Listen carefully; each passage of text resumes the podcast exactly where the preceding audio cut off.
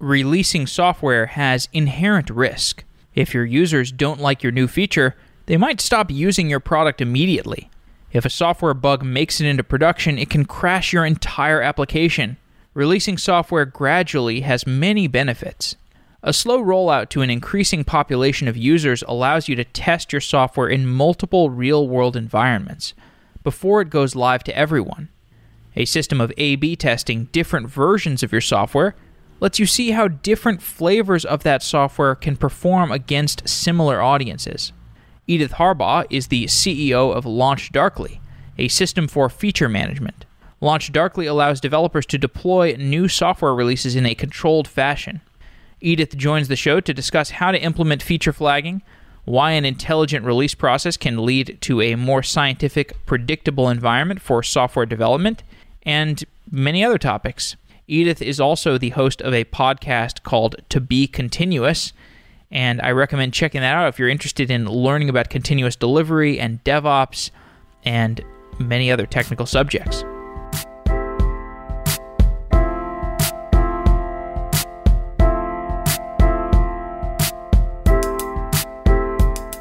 Edith Harbaugh, you are the CEO and co founder of LaunchDarkly. Welcome to Software Engineering Daily. Hey, thanks for having me. I want to talk to you today about building feature flagging, but I also want to talk about the business because LaunchDarkly is a pretty interesting case study of a successful developer tooling company. And it's not under a major cloud provider. It's not based on an open source project. So there's a lot of lessons to take away from the product itself we should start by just grounding the conversation in a discussion of what feature flagging is. Can you explain what a feature flag is and how it fits into a developer's workflow? Yeah, so feature flagging is this concept of basically separating out deployment, which is pushing out all the code to release. So with a feature flag, what you could do is you can ship a feature off and then turn it on for selective people. Like for example, a pattern I used when I was at TripIt was we would turn it on for internal users, like myself as a product manager, our UE designer, make sure everything worked to our satisfaction, basically doing a UAT, a user acceptance testing. And then we would turn it on for selective outside users to run a beta, basically, but a beta where they were using actual data instead of having to look at a beta server. So this was really successful in that we could get real world feedback, but kind of control the blast zone as it was by having it only go out to certain people and having it be real world data. Then you can start to, if it's successful, start to do stuff like a percentage rollout and roll out to more and more and more of our population. So that, that's what a feature flag does. And it is incredibly powerful because the mind shift that happens of I don't have to push everything to everybody at the same time actually allows you to be a lot more deliberate and move faster at the same time because you know that you can get feedback from people and the, the other half of it is that if something is going wrong, like for example, if the feature has a performance issue or it's just not what people really wanted, you can turn it off in seconds instead of having to do a full release to roll it back. So that's what feature flagging is, and it's it's it's incredibly powerful.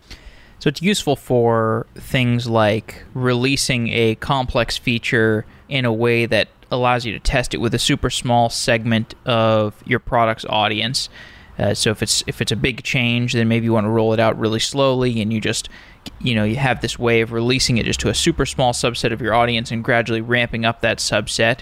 Or you could use it for A/B testing between different audiences with a similar feature.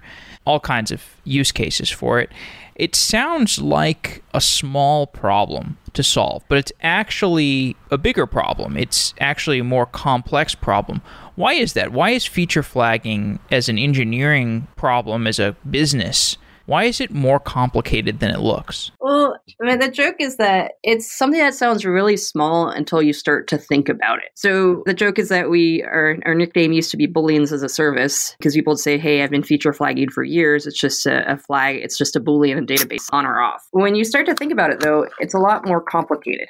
Like the, the example I just gave of different populations getting features at different times, that's not just a Boolean. That's something that you want to have as really a first class object. That's something that you want to have visible to non technical users also. And you want to have it separated from a release. And so then you get into having a UI to manage all these features. You get into access controls about who can touch a feature when. And then you get into audit logging of who turned it on and off. So my joke has always been that a feature flag is really easy. Feature flag management is hard. Right. I was talking to somebody about this yesterday, and we were just talking about what I was working on. And I was like, Yeah, I'm preparing for a, a show about a feature flagging company. And they were like, What? Feature, how, are you, how do you have a company around feature flagging? Isn't that just config files? And isn't that just a feature itself in like a continuous delivery platform or a cloud provider? How is that an entire company? And I was like, well, I guess I'm going to find out.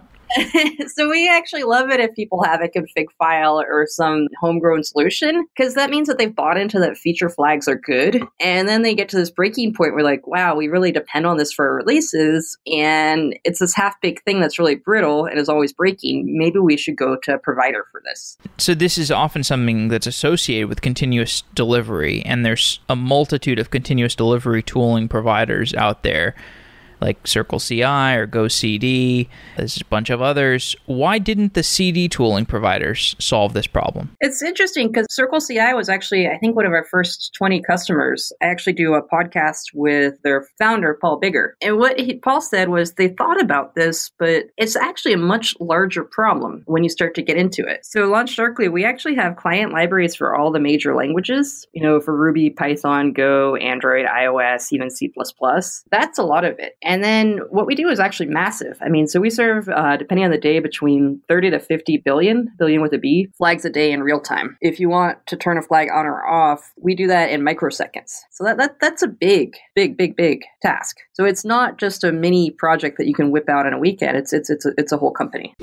So, developer tooling markets, the ones that I've talked to at least, you have things like continuous delivery, and monitoring and logging, and I think feature flagging falls into this category as well.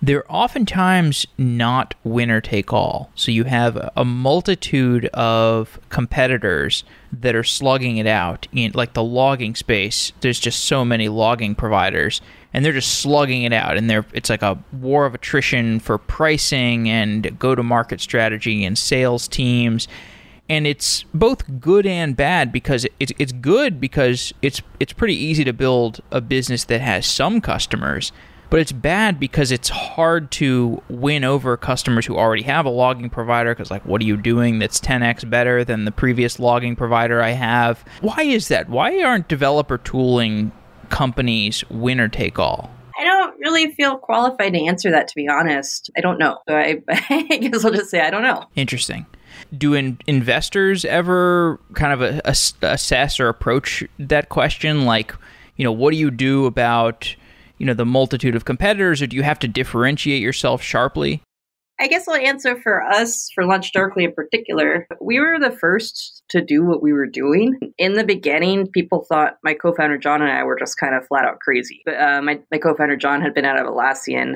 And, but we were both really determined that we'd both been in software for decades and we saw this problem very acutely. And we said, we just were convinced that if we built this, it would become a really valuable tool. So we had this faith and determination that we could create a category, which I think not everybody has. To, to, to your logging example, it's it's easier to enter an existing category unless you're completely determined and crazy like us that we're like we're just going to create this new thing. I think, and then as we went along, we just started getting more and more momentum that our customers love us. I mean, I, I've been in software my whole life when we go on site, people say that we have changed their lives, that they are happier and more productive and that their software and their, their customers are better. And so that's created a ton of momentum for us. Like we're at this nice point now where we've been in business for almost five years where customers who used us at one job, you know, as you know, developers switch job, they go to a new job and they say the first thing that I need here is launch LaunchDarkly. So I was, I was just in New York and someone had left uh,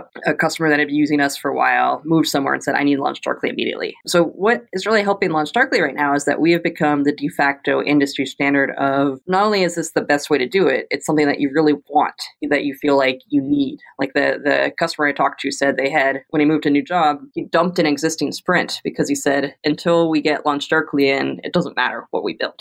Well, my impression of looking at the dashboard and looking at how you position Launch Darkly relative to other competitors I've seen is it, it seems like it captures a very specific narrative. And that narrative is that developers will implement this, but it will be crucial to product managers and managers of managers and releases and it's it's kind of built in a way where the the UI which is what's replacing like the the launch darkly UI which is what's replacing the config files that people might be using uh, as an alternative is is accessible to people who are non-developers. So it's really oriented towards not only developer specific category? Yeah i mean we're developer first. I mean I, have been a developer and i've been a product manager and i can say if your developer does not want to do it it's usually not going to get done. So we're very laser focused on making the developer extremely successful and happy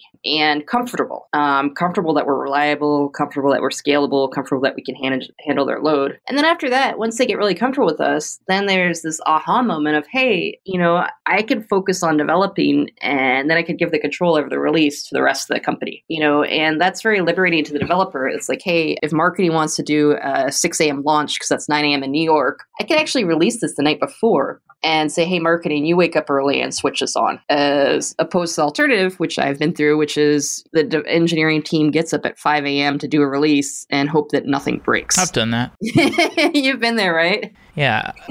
did something break? Something did not break, but I had to sit there for a while and make sure it didn't break. And then, you know, it's 5 a.m. and like I'm not going to get back to sleep. And then, you know, my whole day is disrupted because I'm tired now. And it's just not good. So it doesn't surprise me that if it leads to more harmonious teams, then you have people who go from one company to another and say, I need this, uh, I need this here. And so you have, in terms of a go-to-market strategy, it gives you some something resembling kind of a network effect sort of thing. Um, but you know, I, I I saw you at this at a Redpoint event, and the topic of the conversation was I think it was when it was how you compete in a market for cloud software when you're not a major cloud provider, and how you how you exist in this market where a major cloud provider can constantly, you know, can any time at any time release some new offering to their bevy of pre-existing offerings and their gigantic customer base that already exists and can really compete with you because they have such a big channel of people that they can just upsell to on their current cloud products. So, what have been your learnings from existing in that market? Do you feel like you have to act in a way that where you insulate yourself from competition from these cloud providers? Do the cloud providers even understand that how big of a market feature flagging is? It's funny because we Microsoft has been one of our biggest and most helpful partners. So we have been a Microsoft partner for about three years now. We built an integration with Visual Studio and presented it two and a half years ago now at Microsoft Build, their big developer conference, and they've been huge fans and supporters of us. They blog about feature flags, they blog about us. Uh, their MVPs give demos it's been a really successful partnership because Microsoft is very incented right now to show that they're not the old Microsoft. You know, the old Microsoft was the, you know, we will rule everything. And they think I eventually found out that they'd created a walled garden where nobody knew they existed anywhere. They'd isolate themselves. So they've, they've been extremely helpful to us, and it's been a very helpful relationship for, for us too. And that's just, and all in all, Microsoft has been wonderful, wonderful to us. And do you feel like that if you you know so if, if another major cloud provider released a competing feature flagging service. I mean, I, I've actually seen the developer tooling companies that are not major cloud providers generally do really well in when they're up against these major cloud providers because I think that the developers know that if they're going to go with a vendor, in an ideal case, the vendor would be existentially tied to providing that feature. So, if, so with Launch Darkly, you're saying like we are focused on feature flags and we're going to do it better than anybody else, and it's existential to us.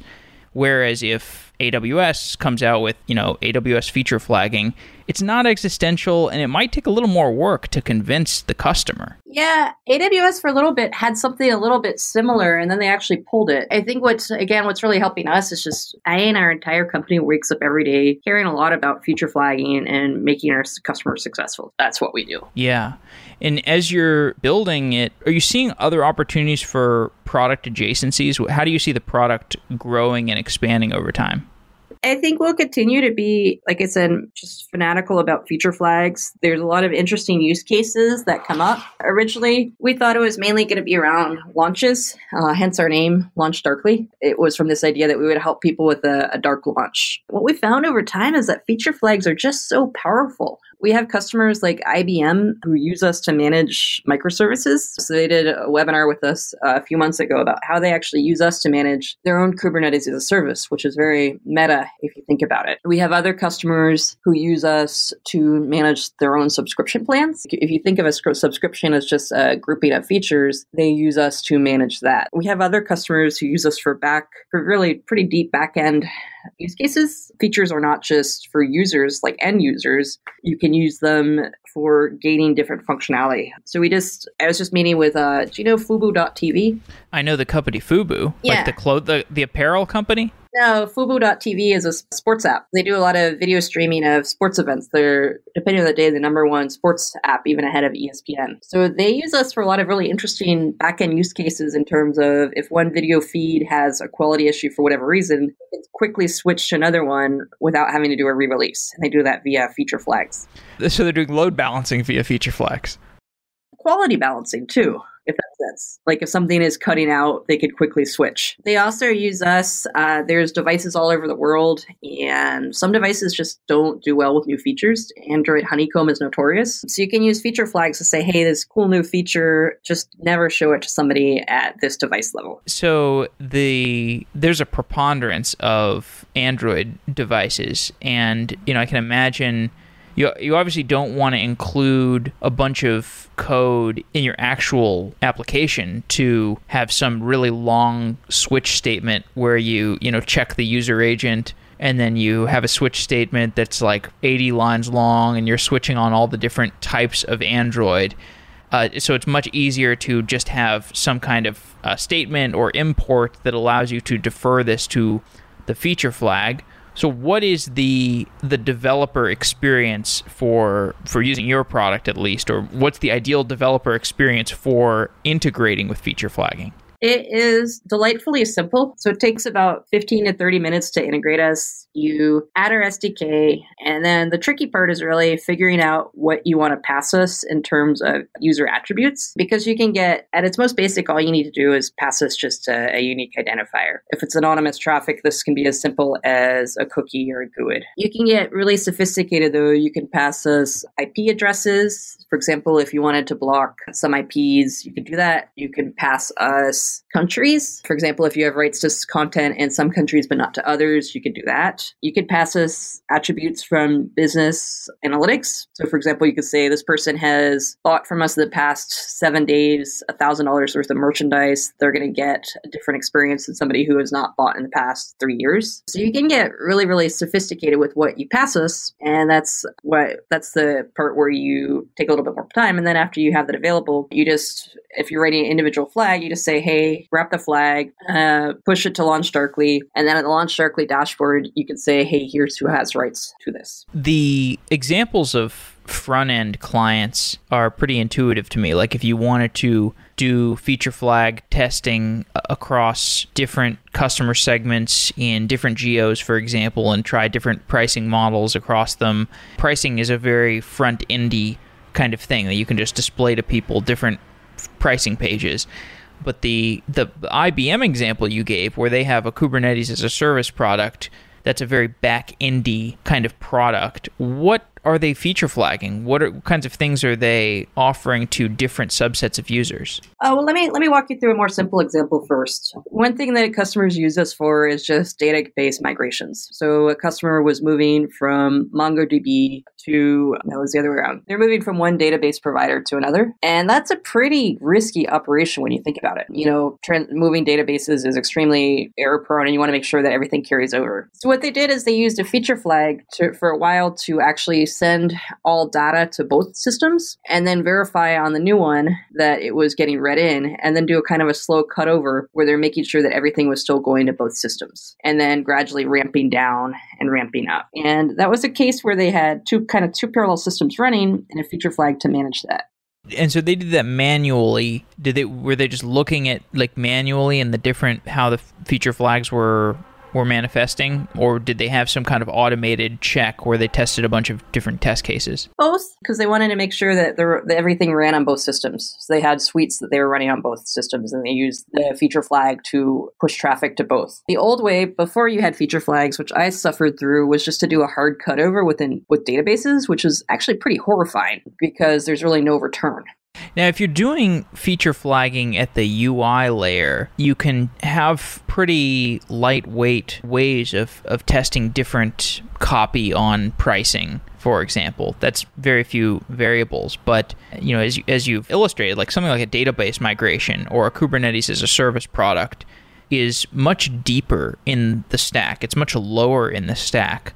So, how do you handle different feature flagging cases? How do you split traffic in different ways when you have to handle these you know cases from very deep in the stack to much higher level? Yeah let me let me walk you through another example of uh, how customers use us they were testing out a new backend system and they weren't sure how it could perform under load. This is something that without feature flags you could try to do on a staging server. What, what i've found is that staging servers never really replicate the real world so with LaunchDarkly what they did is they had their old service still running and they started pushing like 5% or 10% of traffic to the to the new one and we allow you just to say, I want 5% or 10% of traffic. And how we, under the hood, do that is you're passing us a unique ID, we hash it, so we can just do a percent rollout. What they found is that the new system worked fine until it got up to about 50% of load, and then it just kind of fell over, which was fine because then they just put it back down to zero and made some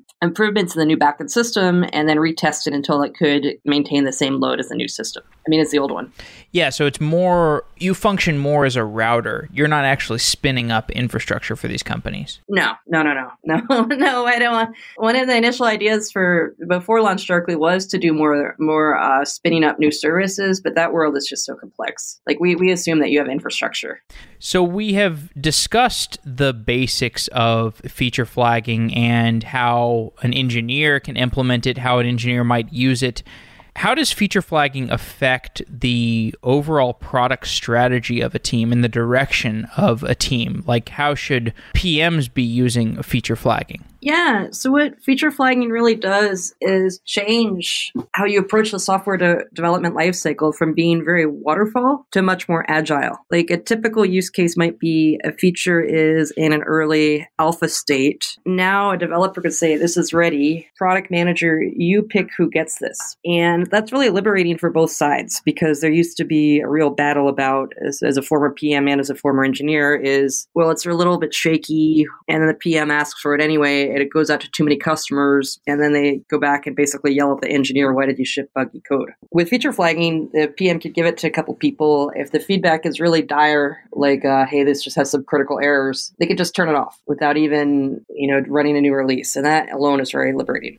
I want to talk more about the broader experience that you've had in running a company because there's a lot of people out there that are interested in starting developer tooling software companies what have you learned about managing a startup, in particular, the process of managing a startup that is selling a product to developers? it's very meta. How we change the the way we run the startup has definitely changed as we've gotten bigger. When we were a two person company, it was John, my co-founder, and I, and we just talked all the time. Even up to about eight people, we could still run it as a team. Like we had an all team stand up every day. Breakpoint as about when we got past ten people, we said, okay, we can't do a daily stand up every day for everybody. That's just not manageable. We started to have to put in place different management structures where we'd have managers and all hands, and then even we moved to a quarterly OKR system. Whereas in the, as I said, in the super early days, it was just like, hey, here's our weekly sprint. Everybody start start sprinting. Do you have a a well defined process for getting feedback from people who are using the product and maybe filtering that through customer success people and then getting the information to product managers and the product managers turning it into features for the engineers. Have you defined that process or do you just kind of let it run and it works itself out? It's definitely changed as we've gotten bigger. In the super early days, you know, John, my co-founder, and I would actually have Slack channels with our early customers. We would go on site, and because John was the one building stuff, you know, we just both knew everything. Now, as we've gotten bigger, we've had to put into place more process where we have a formal, you know, customer customer could request a feature. It goes into we use Airtable. The PM can sort and filter and look at all their requests, and then we have a feedback loop where once a feature is ready, we notify customers. So it's definitely gotten more formal formal as we've gotten bigger. So you use Airtable as the source of truth for these feature requests. Yeah, it's been working well for us. Hmm. Why why is that useful? I hear a lot about that tool and I'm not really sure how to use it myself or what it's useful for. Like I know where a spreadsheet is useful. Airtable, I think they don't even really know how to market it other than to tell people to try to use it. And people seem to love it, but I, I don't know what it's for. it's one of those things where I, my theory is the person closest to the tool should pick, and our PMs like Airtable, and that's I was like that's great with me. Okay, well maybe I need to just try it. So you have spent a lot of time in the technology industry before starting a company, and I was looking at your background and. I just I wonder you you seem like you are really poised to to run a company and you enjoy being entrepreneurial why didn't you start a company earlier in your life? well, the joke is, I wanted to start a company before, but I just didn't think I had any good ideas. I had been a software engineer, I had been a product manager, I had been marketing, and I just didn't think I had any brilliant insights. The joke was on me because what I really knew a lot about was how to make software. So I had run projects, I had been a PM, I had marketed software. So we started a company, my co-founder and I, to help everybody make software because that was what we knew. Like John had been at Coverity and Atlassian, and he basically said the Venn diagram was he knew how to make developer tools, and so did I. So why, why not do that? Yeah. Do you wish you would have done it sooner? Like, you did you get? It was there some inflection point where you received some piece of advice from somebody that you know caused you to finally do it, or was just a, a gradual process of internal, you know, recollection? It was just a really tricky step. I mean, John and I were both mid career. We were in our 30s. We were, I was a director, he was a, a, manager. We saw this one path, which was just basically, hey, keep doing what we're doing. I think for both of us, there was this keen interest of, we both had this itch of, I wanted to start a company. And I finally kind of talked him and myself into it by saying, hey, if this doesn't work out, we can go back to kind of the old way. And I don't want to be, you know, 55 or 65 or 75 and say, hey, what what if I try that startup? Yeah, yeah, fair enough. So as we begin to wrap up, I'd love to know about what the future is for the business. How do you see Launch Darkly evolving in the next five to 10 years? I think what I touched on earlier, which is our base is absolutely making developers' lives easier. Like I, I read all our net promoter surveys, and a quote I saw, which I loved, was Launch Darkly is catastrophe's savior because we provide a kill switch where if something goes bad in release, you can just turn it off. So that, that's definitely our initial strategy. But beyond that, there are so many ways which we enable the entire enterprise. And the things I talked about, about product managers being able to manage features separate from release and then even marketing, being able to manage features. For example, if they want to do an 8 a.m. launch in New Zealand, they have the power to do that without having to have a developer wake up to turn something on. And then even more into the enterprise with stuff like uh, if you have salespeople out in the field that they can turn features on and off for customers. Customer success can turn something off if a customer complains. And even finance, if somebody is non-paying, they can turn a feature off. Or if somebody signs a contract, they can turn it on. So there, there's all sorts of use cases about how software really helps the entire enterprise, not just the developer. Right. So you see it, it sounds like as turning into a dashboard where people throughout the organization can turn on and off different aspects of this piece of software, whatever they're they're using LaunchDarkly to build, and you don't have to have a ticketing system where the engineer has to, you know, manually create this sort of thing. You just put all the power in the hands of customer success people or PMs or whoever is not the engineer because the engineers have really scarce time. Yeah, I think it's the liberation of code where developers can focus on developing and building, and the rest of the org can be able to entitle and enable the software. Actually, now this is reminding me, I should have asked you about this, but how has the internal infrastructure at LaunchDarkly, what you're running on, how has that evolved since you started the company? Oh, a ton. I mean, we serve over 50 billion feature flags a day. We actually run LaunchDarkly on LaunchDarkly, uh, so we have a separate instance of LaunchDarkly to run ourselves. So the architecture has definitely evolved just to keep up with the immense volume that we do. Which cloud provider do you use? We use AWS. Okay. Any particular services, like new, newer managed services that have stood out to you as being particularly useful? Or can you tell me more about the backend infrastructure management? We wrote a post that really gets into it. It's pretty complicated, so I would point you at that one. It's on StackShare. Okay. All right, cool. Well, we will put that in the show notes. Edith Harbaugh, thank you for coming on Software Engineering Daily. It's been great talking. Yeah, thanks for having me. Wow.